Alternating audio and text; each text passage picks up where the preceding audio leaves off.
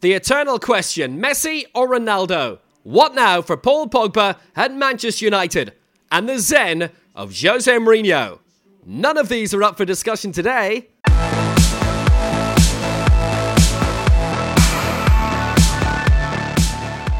So, welcome along to episode two of Lockdown Football. This is when there's no football, but a lot of football commentators still want to talk about it. Hello from Will Downing. Probably in Ireland, you'll have heard me most on Virgin Media Sport this season, on the Champions League and the Europa League.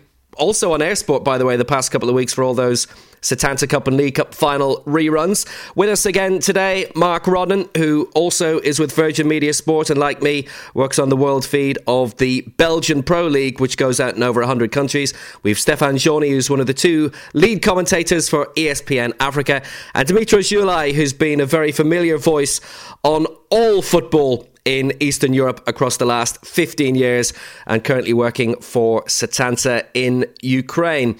So, what have you been doing this week, gentlemen? Dimitra, what have you been up to? Well, same routine, I guess. I've heard that it's very important, you know, to stick to the routine, even though you're locked at home. So, yeah, some studying, some watching stuff, uh, reading, and lots of that things. And of course, spending time with kids as well, and waiting for football to be back, even though apparently it's not going to be very soon.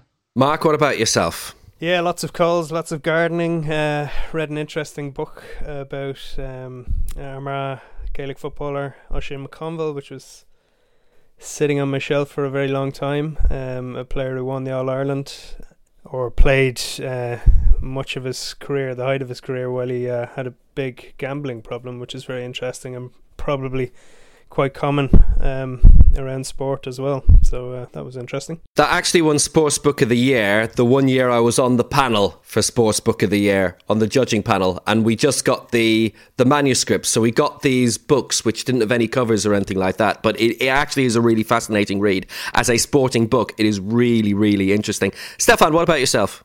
Very simple. Trying to uh, reach another level about cooking. Uh, that was my target last week. And uh, as being a good listener, trying to do a bit of gardening as well, like Mark.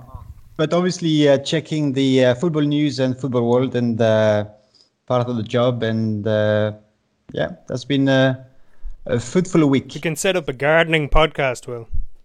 We can set up a gardening podcast if this doesn't work out. Well, apparently most of our listenership so far is coming from Ukraine, which is fantastic, but it just shows the superstardom there of one of our contributors. Um, obviously, there's been a lot of bad news news around at the moment, but we're just concentrating on the football side of things. In terms of the Bundesliga, they have a plan to resume potentially over a two month period in May and June. That would obviously be all behind closed doors. The Netherlands are looking at something very similar and they're looking to get all their clubs back in training again. Racing Genk are training in Belgium. You may remember last week they made the decision at board level to finalise the league, finish it off. Club Bruges would be declared champions. Nobody would be relegated. Two teams coming up. Now, that due to be ratified on the 15th of April has been pushed back to the 24th. UEFA have had their say in that as well. They've declared that they want all the leagues to be played out to a conclusion. Uh, there's a big situation developing with Scotland where they've been having a vote, Mark, in order to finish off the league but not all the votes apparently have been received, or at least that's what the SPFL are saying. I love this story. This is uh, it's what Dundee are saying as well, um, because Dundee are the one club um, out of all the professional clubs in Scotland not to uh, deliver their verdict as yet officially. Um, so the SPFL requested clubs to um, deliver a vote by Friday all the leagues below the top flight would finish. Obviously, that has uh, major implications for some clubs. Then the SPFL um, or the Scottish top flight itself, they would try and play that out, but um, this vote would stand as well. If it wasn't possible, then um, the majority had agreed that it would finish as it is now. So um, Hearts in that case would be effectively relegated by musical chairs because uh, they're bottom at the moment. Um, Celtic would win the title. Rangers um, second. The problem is that apparently under the rules, all the clubs actually had 28 days to reply. And Dundee, who are in the Championship, the uh, second tier, are still in the running for um, promotion. Uh, I've read as well that apparently they are actually insured in the case of a pandemic. I don't know how they manage that. But their argument is that the whole of Scottish football is um, going to lose, you know, millions in terms of revenue. Um, another problem is that again, money talks, TV deals talk. There is a new TV deal in Scotland next season. So uh, if the season extends, that has implications for Sky, who are taking over. That has implications for every club. That's uh, one of the reasons some clubs have voted in favour of this proposal. So it's uh, a bit of a mess, really. The main broadcaster, certainly the channel that has sharing the rights with Sky, BT, their coverage has actually been quite heavily loaded. It's one of the more popular TV coverages around, full stop. And they have a situation where they're continuing their Scottish football coverage in lockdown, even though they're going to lose the rights in a few weeks' time. Whereas we've seen other broadcasters lose football rights and then immediately lose interest in their property even before that deal comes to an end. Um, in terms of England, uh, the Football Association yesterday ratifying their move to cancel. Nullify and void all the lower leagues from below the National League North and South. That's the old conference North and South. But there have been something in the region of 30 or 40 clubs to date who have petitioned against it. Obviously, it has implications if they decide to do the same higher up. But where we are right now, Dimitro, we may not obviously see football for quite a while, but it, it does appear that there are some countries who want to finalize their leagues, who want to go on, play on until the end, and others who just want to shut up shop, and that'll be it. Well, I can tell you, I was reading about Romanian league this week, and the president of the league is asking the government to let them get back to training so they can resume the league on the 27th of May. He says if they don't do that, then out of uh, 34 professional clubs they currently have in the top two divisions, they might have only 16 left in the future. So again, we're talking here about the financial implications and the problems it creates for clubs all over Europe and all over the world, of course and it's 14 teams in the top flight there and 20 in the second division. So out of 34, he says, 14 or 16 may survive if they do not start or restart the season on the 27th of May. I mean, you and I, I think, pretty much have the same opinion on this that, you know, you should play out the leagues no matter when they resume because we may not get a lot of football for the remainder of the year, might not get very much in 2021, depending on past pandemics. Interesting thing about. Um, Dundee having pandemic insurance, which is not something you'd really reasonably have thought about in advance. But Wimbledon, the tennis tournament, started taking out pandemic insurance about 14 years ago. So they're going to get a payout of 150 million euros, which is one small positive thing for them. Um, Stefan, what would you do in terms of the leagues if you, you know, were in charge of UEFA or FIFA and had a recommendation to make? Just wait, and I guess you need to go along with the uh, governments and authorities about each countries, but we know that the financial implications are huge. As I said, like you know, like I said, like last week, uh, those countries and those uh, leagues needs money to survive, and we know the Bundesliga has been struggling, French clubs has been struggling, and some clubs in Belgium has been struggling. I know we'll touch base on that in uh, in a few minutes, but I think it's to walk along with the authorities and make the right decision at the right time. But we I mean, I'm quite convinced the league will come back at some stage. Some leagues decided recently to push back the season in July and August, like in France. They even talk, they're even talking about starting next season by the 23rd of August in League One.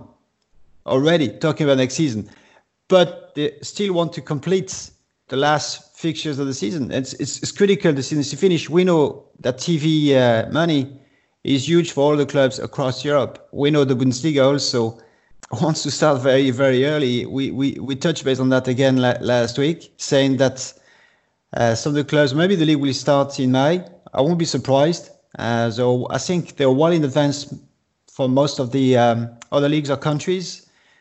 Um, so it's wait and see. But coming back to uh, Mark's point about the Scottish uh, Scottish league, the new deal it's a lot of money for Scotland, 125 million pounds with Sky, which is huge for the SPFL, but also about the, the club voting to um, uh, to finish the season. I know Rangers not you know inclined about it, but also Ann um, Budge, the owner of uh, Hearts, uh, decided uh, if it was the case, the season was stopped. There will uh, there will be legal implication obviously doesn't want to see a you know a club going down, and uh, is far from finished. I presume from Scotland. Well, I saw one uh, columnist in the Scottish press rather cheekily saying that um, publicly Rangers, you know, kicking up a fuss about the league finishing up, but uh, privately they'll be quite happy because um, what is it, 13 points behind Celtic. Um, they don't have to play out the league. They're guaranteed second place. They're guaranteed the prize money if the league is postponed under the uh, current proposal. The other thing as well, Celtic won nine in a row, Rangers won nine in a row. Um, Celtic are trying to get one over them, winning ten in a row.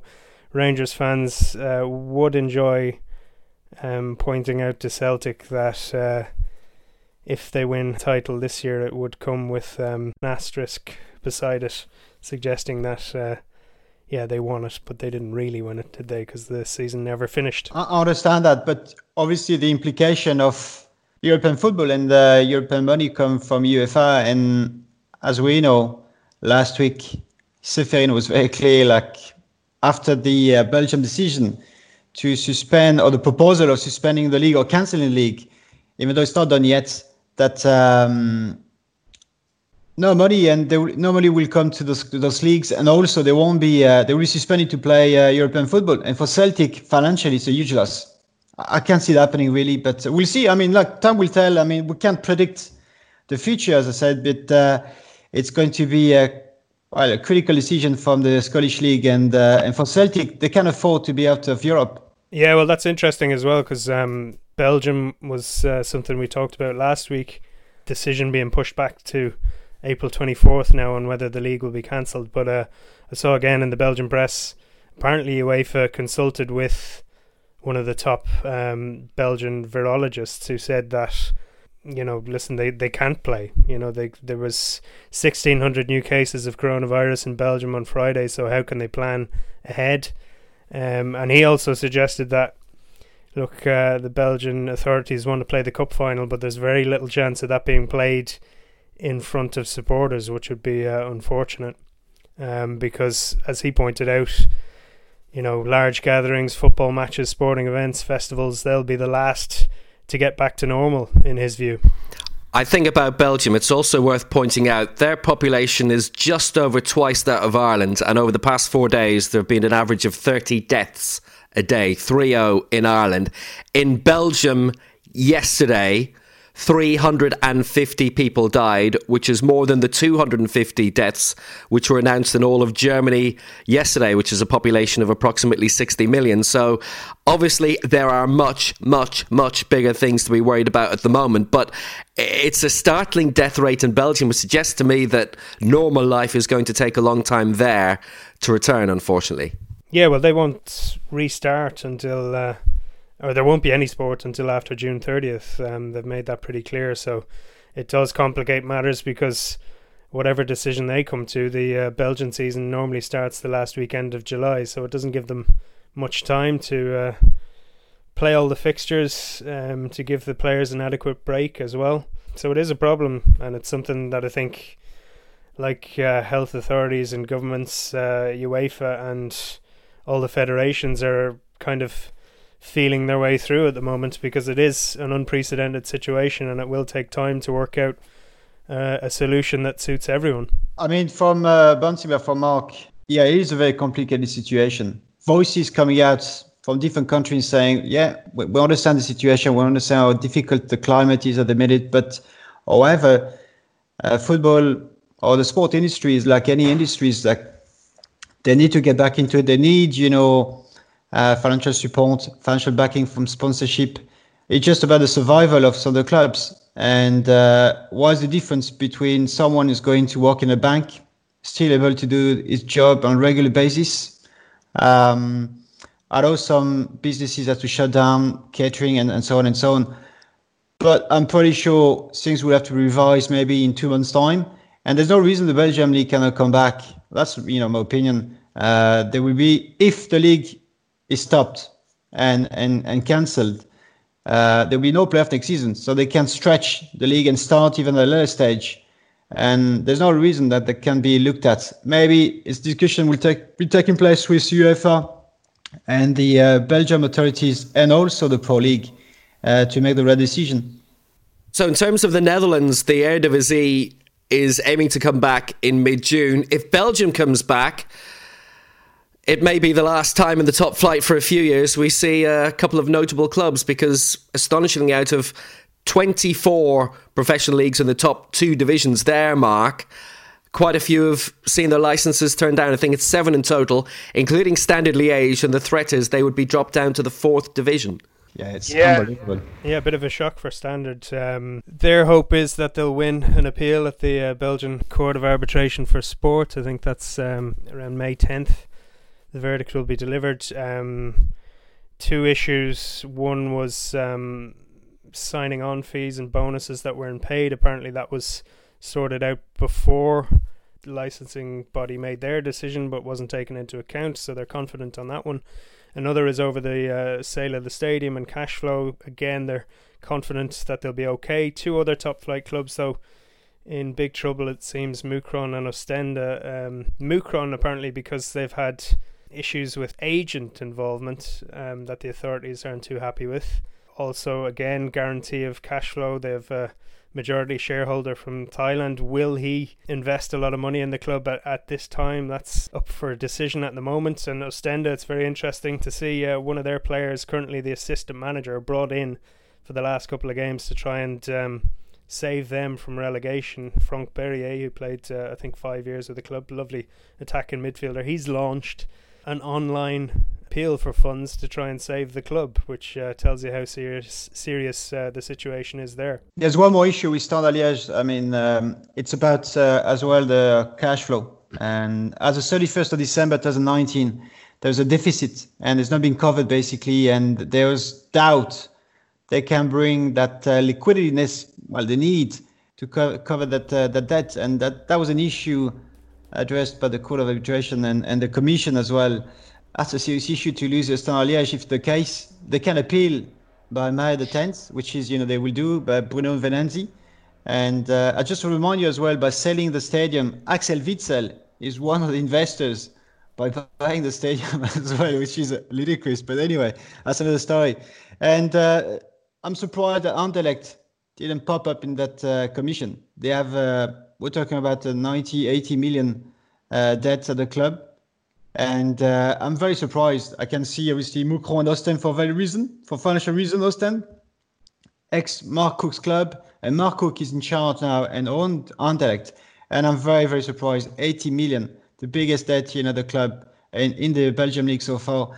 And, uh, and we shouldn't we shouldn't forget also about the second division clubs. You have Lokeren, Roulers, Lommel, and Virton, who has been denied the license.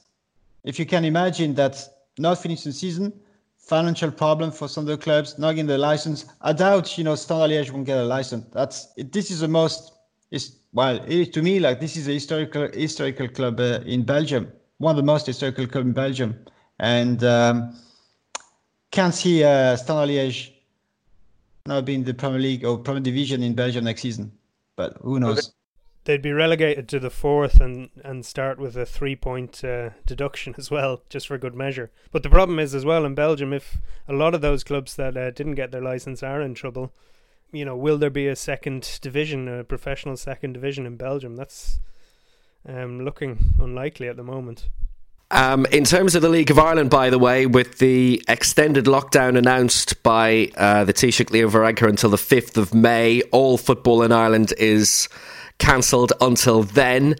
And the League of Ireland looking likely at the moment, they're targeting a resumption in June. But obviously, there's going to be problems with players' contracts there as well, because normally they're just up until the end of the season in the end of October and early November. We have to. Uh, extend best wishes as well to Kenny Dalglish, Norman Hunter, both in hospital, both been uh, diagnosed with COVID 19. Uh, Jimmy Greaves has been hospitalised as well for the past week. He's been in a bit of ill health uh, the past couple of months. Brilliant documentary about him on BT, which is being repeated pretty much every week.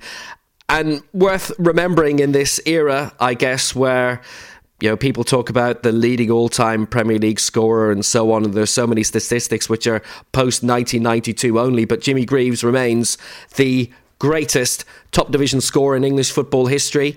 357 goals, Chelsea, Tottenham, and West Ham.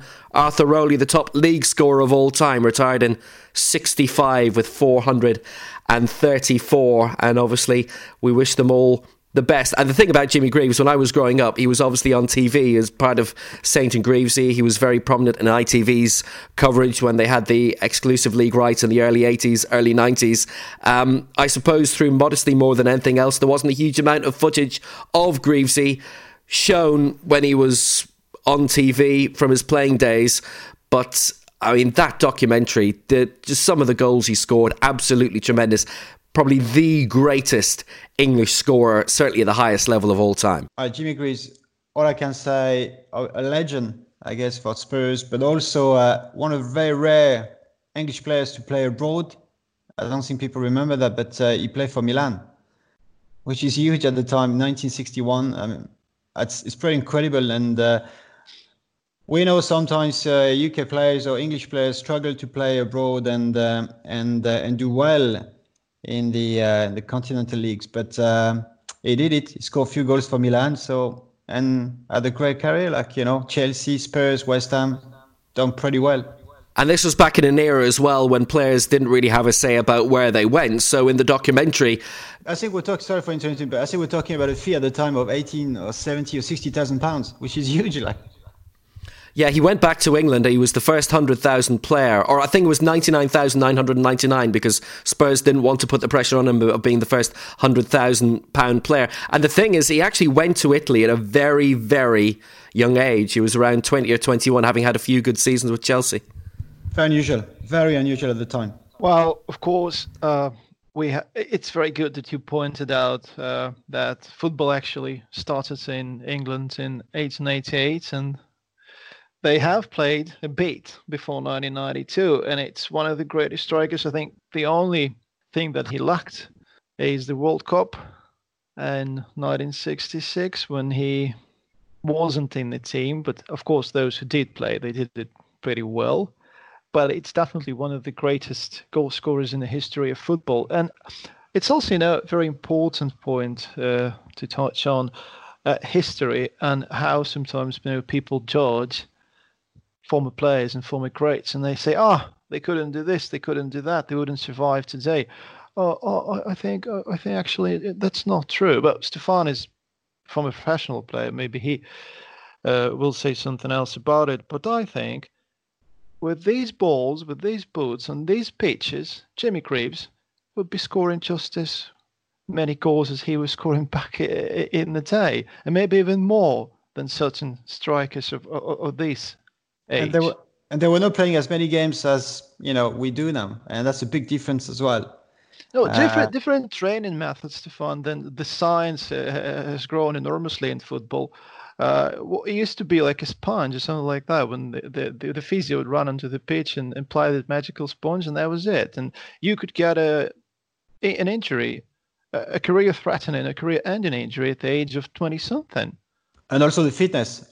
I mean, the physical preparation, mm, you know, it's it's it's well very different what it was in the 19 in the 60s or the 70s, and you know the players' attitude towards you know diet and, and so on and so on from countries to the other one. I mean, from from the others. I mean, yeah, it's pretty exceptional what he has achieved so far. Well, the death has been announced Sunday of Peter Bonetti, the former Chelsea and England goalkeeper who's died at the age of 78. He was in the England squad that won the 1966 World Cup but didn't play. That was back in the days of only the 11 men on the pitch being rewarded. Bonetti and the rest of the non playing squad members, including Jimmy Greaves, eventually received World Cup medals in 2009 following a lengthy campaign by England's Football Association. His final game for England in the 1970 World Cup quarter final against West Germany, Gordon Banks had picked up food poisoning. England led 2 0 in that.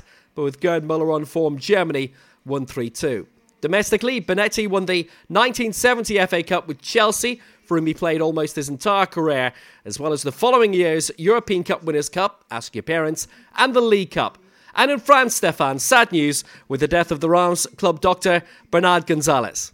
It was really part of the club. He's been the club for I think 20 years and uh, more than 20 years, and uh, he knew that club upside down. It was a big shock in France and for and for Stade de Reims such a valuable, you know, member that that club, you know, going that way. I mean, he committed suicide and uh, knowing that he was diagnosed with uh, the virus. His wife was diagnosed with the virus, and uh, a shock for every player of the club. So really, really, you know, sad, sad news, you know, from from us. And there've been some really peculiar happenings in Barcelona, Stefan. Seven, uh, six directors have resigned, and it's to do with the current president, who's not due to be the current president for much longer. Yeah, exactly. It's uh, it's uh, it's a serious issue, obviously, uh, in Barcelona. We're talking about a crisis. There's no question about it. Six members resigned from the board: Emili Rousaud, Enrique Tombas, as you know, directors Silvio Elias, Jose Josep Pont, Jordi uh, Calsamiglia, and Maria Teixidor. They all walked out after the uh, Barca Gate has been called recently. Uh, it appears the situation is uh, it's it, it's not very clear at the minute, but uh, Bartomeu, the current president, has hired a company called i3 Ventures, uh, which create apparently accounts on social networks to discredit the image of some of the players from Barcelona, like Lionel Messi, uh, Piqué. The allegation has been uh, denied by Josep Maria Bartomeu, the president, um, which is under serious pressure he also terminated the contract with that company in February, last February, to prevent obviously the crisis. And uh, now just completely blew off a proportion and uh, he's under serious pressure. I mean, we're already talking about um, Fonte, who resigned to be the next president of Barcelona. There will be elections taking place, as we know in Spain, for taking that kind of you know position. We're already talking about Carlos Puyol coming back and obviously a very famous player, a legend from Barcelona. Xavi could be the next coach, and also Jordi Cruyff, the son of uh, Johan Cruyff, to uh, join that new team if Fonte is elected as a new president in the next election. So it's interesting time in Barcelona. Crisis has been there, you know, for for a while in terms of recruitment. Mistake has been made, and the socios not really happy, and and clearly like six board members leaving it's not really good news for Barca, and especially for Bartomeu. This latest scandal isn't probably the worst thing that Bartomeu could have happening to him because he's been criticized very heavily over the last well few years. Let's be honest, and among those criticizing voices, the, um, you you can you can always hear people who blame him for sort of dismantling the legacy of Pep Guardiola they say that he chose a coach, even though Ernesto Valverde is a very good coach, you know, he chose a coach who played differently. He wasn't like Barcelona style. And it's it's very important in that club. Uh, you, we can talk about titles and all that stuff, but in Barcelona, after Johan Cruyff and his period as a manager, after his dream team, and then of course after the fantastic team managed by Pep Guardiola, people expect a certain style of play as well. And even though they were winning titles under Ernesto Valverde, sometimes they were criticizing even him. And also, you had those defeats by Roma and Liverpool in the European Cup as well.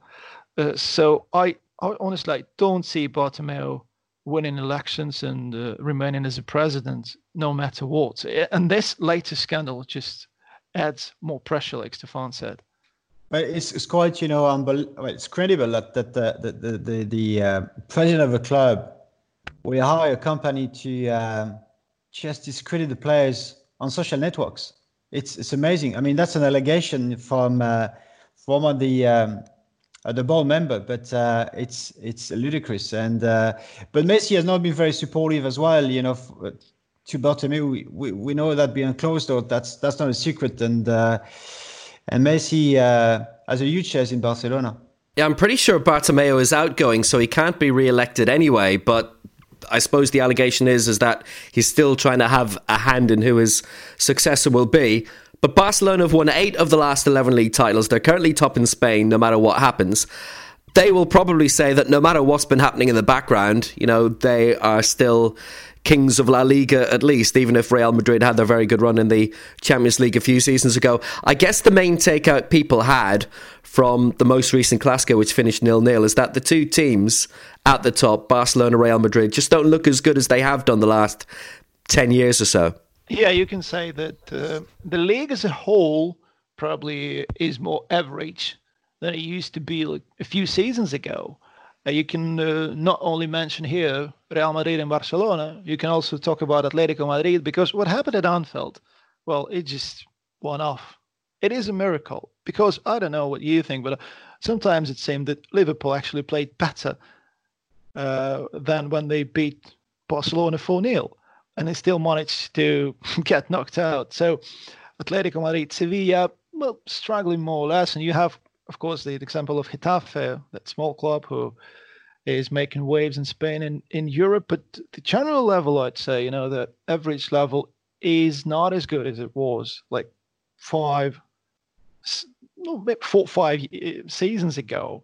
So they do need, especially in Barcelona, some injection of uh, new blood and but I'm just not when Stefan mentioned that Xavi could be the manager I, am just not sure that he's ready for that already. And I actually I always th- thought that Quique Setién was a perfect manager for Barca but he got there mid-season. He didn't have any say on the preparation of the team before the season and all that so I think it's uh, again very complicated for him. Though he is uh, the manager that Barca actually need if we're talking about style of play. I mean, Pep Guardiola came straight in, if you like, just after retirement, was in charge for four years, succeeded Frank Rijkaard, who'd had a few good successes, won the Liga twice and the Champions League. What was so different about um, Pep Guardiola to uh, a lot of the other bosses that have come around that time? Van Gaal was there for a bit, Martino, Enrique. Well, I think, you know, maybe Mitro can correct me, but at the time, if you remember when Guardiola was appointed um, as the manager of Barcelona, he was not the first choice on the list to take the job. And that's, you know, people need to understand that. Maybe I'm wrong, but again, Barca at the time was been in a crisis. They decided to go with uh, Guardiola, who was going from La Masia. There was a young players coming through as well, talented players. He knew some of the players, and decided to uh, to take you know a different turn with Guardiola. Well, it's very interesting what happened back then in 2008, yes, because uh, uh, Guardiola always reminds people that uh, they shouldn't forget about his season with Barcelona B side. And they did pretty well. They were champions in, in their division. Uh, so he's talking about that title. So it's very important in his career uh, because, uh, well, people can say, ah, you know, he came to the first team in Barca and he had all those players. But the thing is, even though he admits that, when he had Messi, he had Xavi, he had Iniesta in the prime, he's the manager who has the Barcelona DNA. And he was probably one of the most loyal disciples of Cruyff. And when he played for Cruyff, he was one of the best players also in their dream team. So he knew what to do in terms of style of football. He knew perfectly what he wanted to implement. And it worked. It worked brilliantly. But also, you have to, of course, give him credit for the way he did it. And uh, it was absolutely amazing four years. You, you, you think back to this, and they, they won uh, Champions League twice. Uh, they they were winning titles in, in Spain as well, but also they were playing some fantastic football. Even now in Spain, you can hear a lot of people say that it was the best team they've ever seen in their lives, and these are people you know who can probably even remember Real Madrid back in the '60s and Real Madrid of um, Quinta del Buitre and Dream Team of Cruyff and other great sides in the history of Spanish football. So it was a fantastic achievement. And the way he walked out is also very interesting because he was sort of empty after all those four years because he was given so much to the club and he needed that break. And then he went to Bayern Munich. And again, you could see, okay, this is Pep's Guardiola team. you know, when they were playing in, in Bundesliga and the Champions League. And the same happened at Man City as well. So, of course, I think a lot of fans uh, in Barcelona waiting for him to return, even though he says that he would like to return to La Masia and form players there and work with younger players.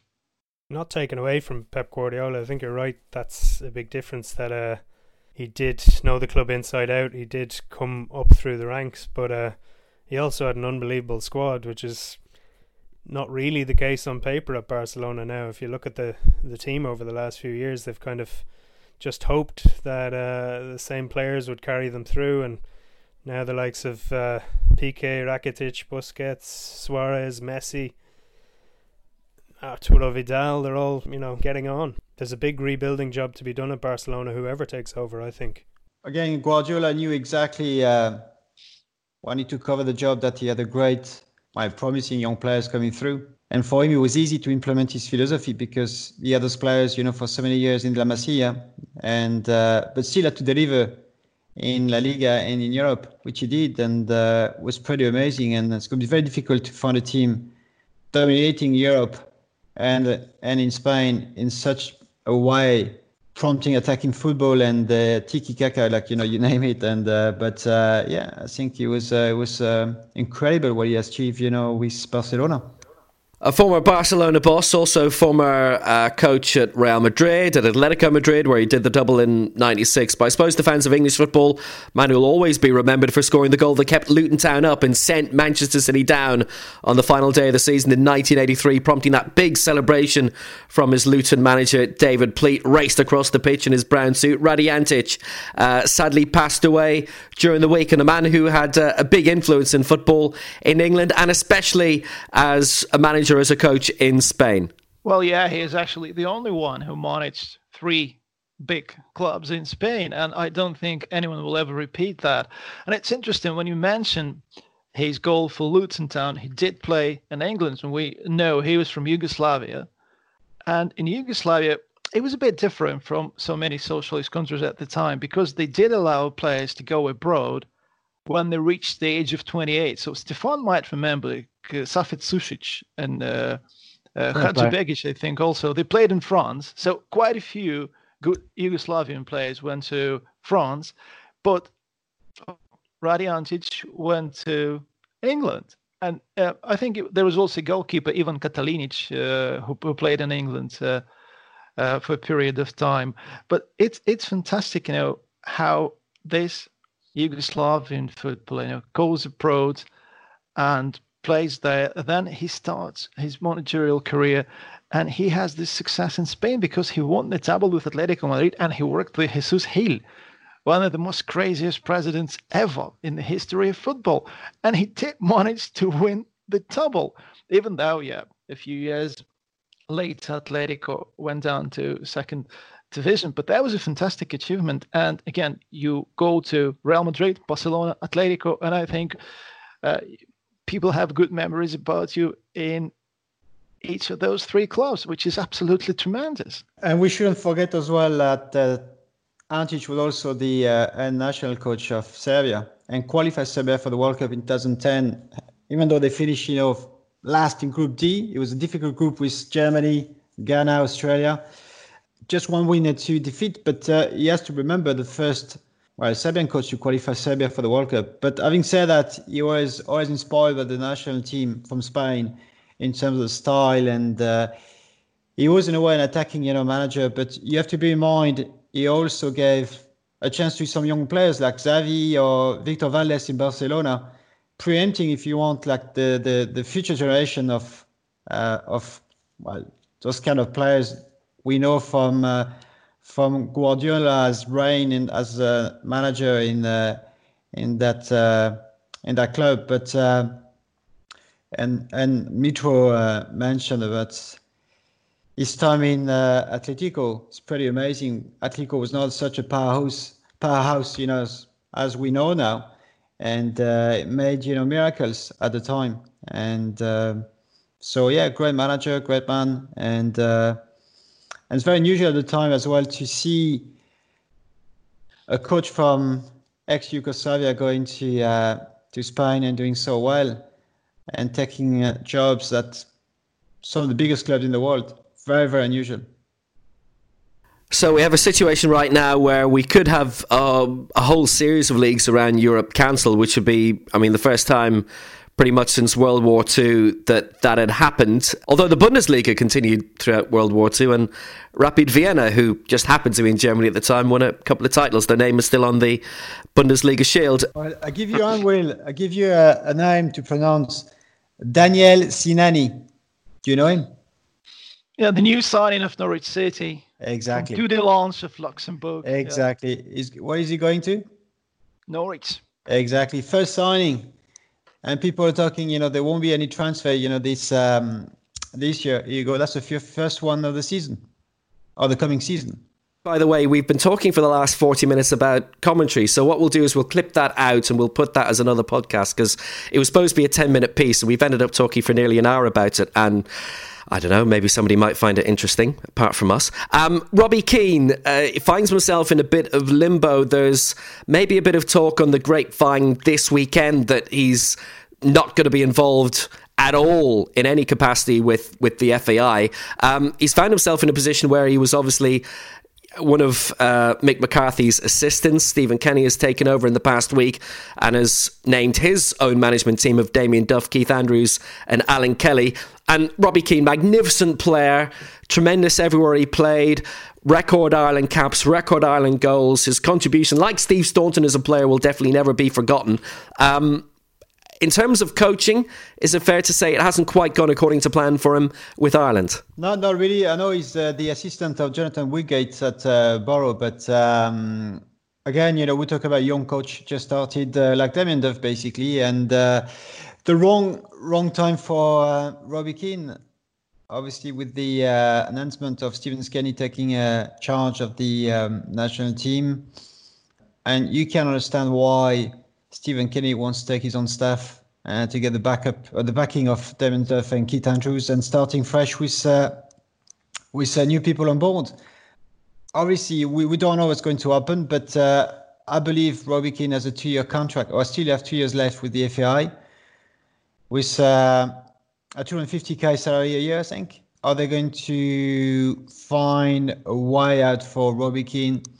Will he sit as well on you know half a million over two years. I mean, there'll be negotiation taking place uh, between his agents and the FAI, but also I think they had a, I think a phone call took place this week between Robbie Keane and Stephen Kenny, and uh, I'm pretty sure Stephen Kenny uh, wants make space to Robbie Keane to uh, to be included in his staff, and uh, which is I can understand that. And uh, as I said, Robbie Keane knows football better than anyone else. He's been in the business for so many years that it's time to move on as well and start fresh uh, with Stephen Kenny and Damien Duff and uh, Keith Andrews and Robbie Keane will have to move on as well. I mean, I think the unfortunate thing is you wouldn't blame Stephen Kenny for bringing his own team in, people who he's worked with successfully at under 21 level.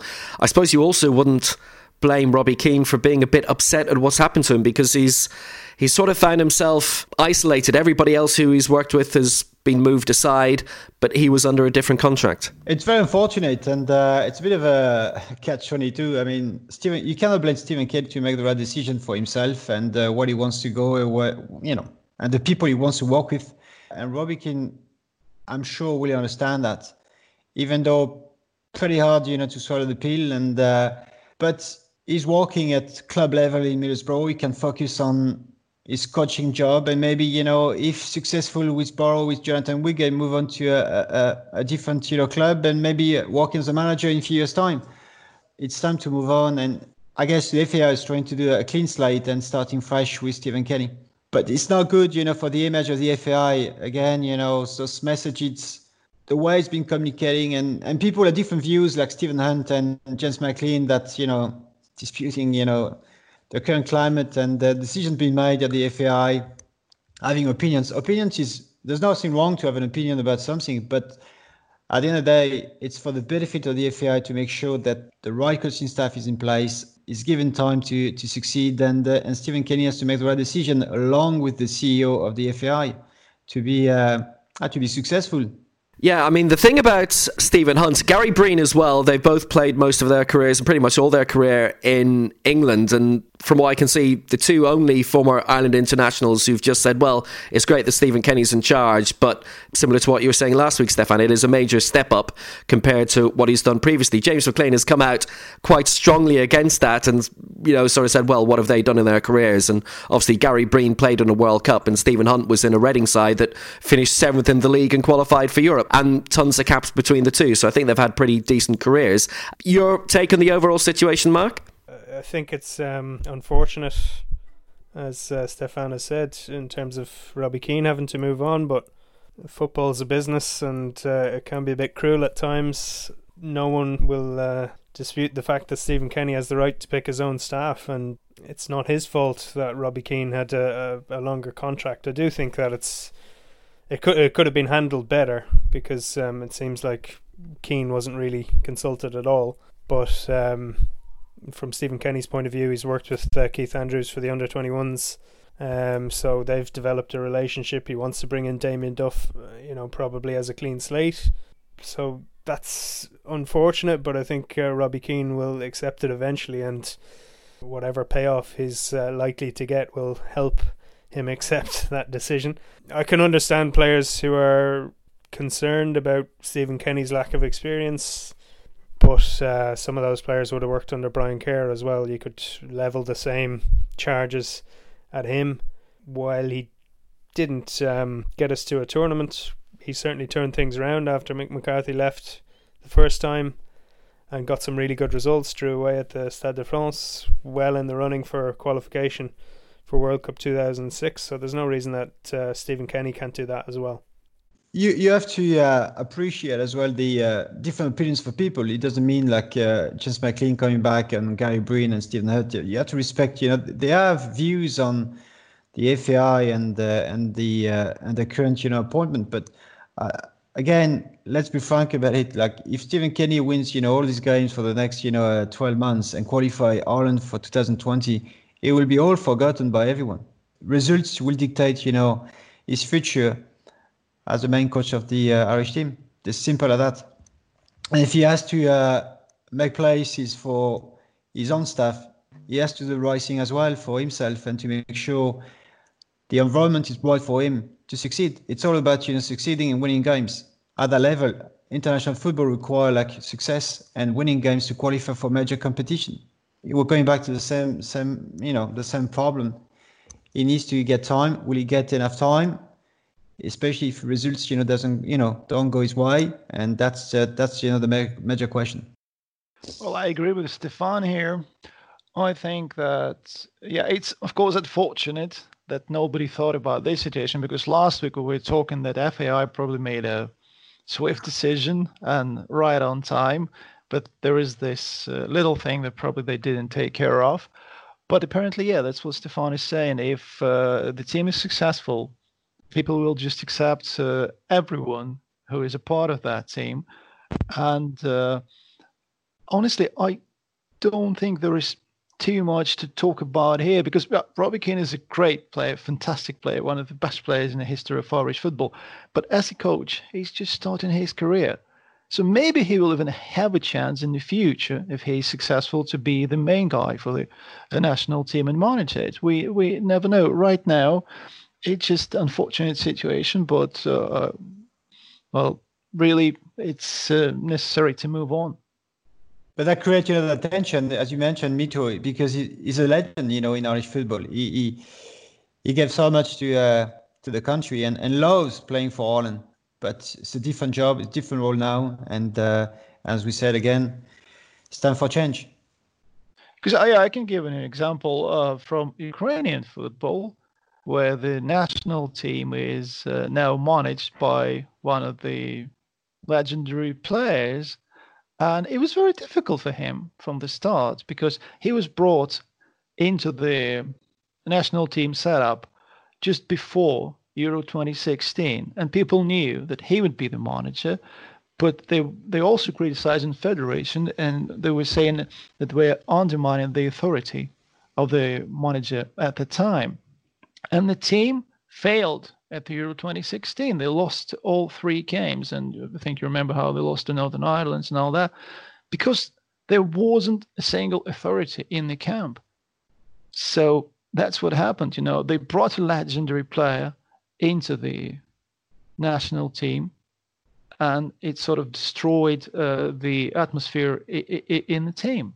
And the team that was much better, and it actually uh, played in France, uh, didn't succeed. And then, yeah, then he took over, and now, yeah, we can say that they had a great qualifying campaign. But back then, a lot of people were looking at it as, as a mistake when Shevchenko was brought as one of the assistants. It's a different, of course, situation to uh, Robbie Keane. But what I'm saying is that legendary players are legendary players, and they have to prove themselves as managers as well, or coaches. So that's it for episode two of Lockdown Football. There will be an episode three because we did a lot of talking today about different commentators we've liked down through the years, and that took up pretty much most of the program. So that's going to be a program in its own right uh, later on in the week. So watch out for that. So there will be an episode three. Whether there's an episode four, can't be guaranteed. Who knows? Probably we'll be bored enough for it. If you've enjoyed listening to it, then please rate us, like it, leave a comment in the usual providers.